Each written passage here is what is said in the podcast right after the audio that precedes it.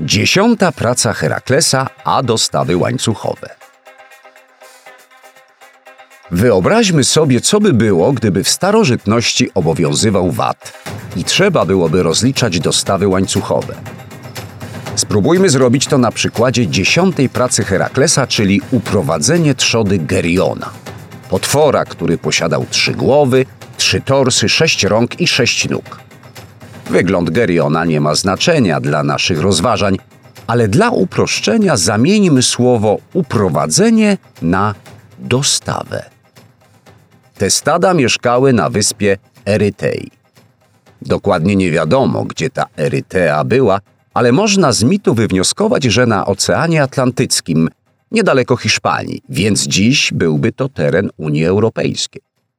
Po dotarciu na wyspę, Herakles dokonał małej jatki przeciwników, bez znaczenia dla wad, a następnie wraz z wołami dopłynął do Tartessos, fenickiej kolonii na Półwyspie Iberyjskim, czyli dalej Hiszpania. Popędził je następnie przez tereny dzisiejszej Hiszpanii i południowej Francji. Potem dotarł do Włoch, gdzie został na dłużej, bo najpierw napadli na niego niejacy Ligurowie, a z kolei pod Rzymem spotkał potwora Kakusa, syna Hefajstosa. Pokrewieństwo bez znaczenia dla wad. Kakus ukradł woły, czyli przez pewien czas stada miały właściciela włoskiego. Oczywiście właściciel włoski dostał wycisk od Herosa i stada wróciły do przewoźnika, czyli rzeczonego Heraklesa. Potem biednego bohatera tradycyjnie prześladowała Hera i nie mógł dotrzeć do celu przez morze.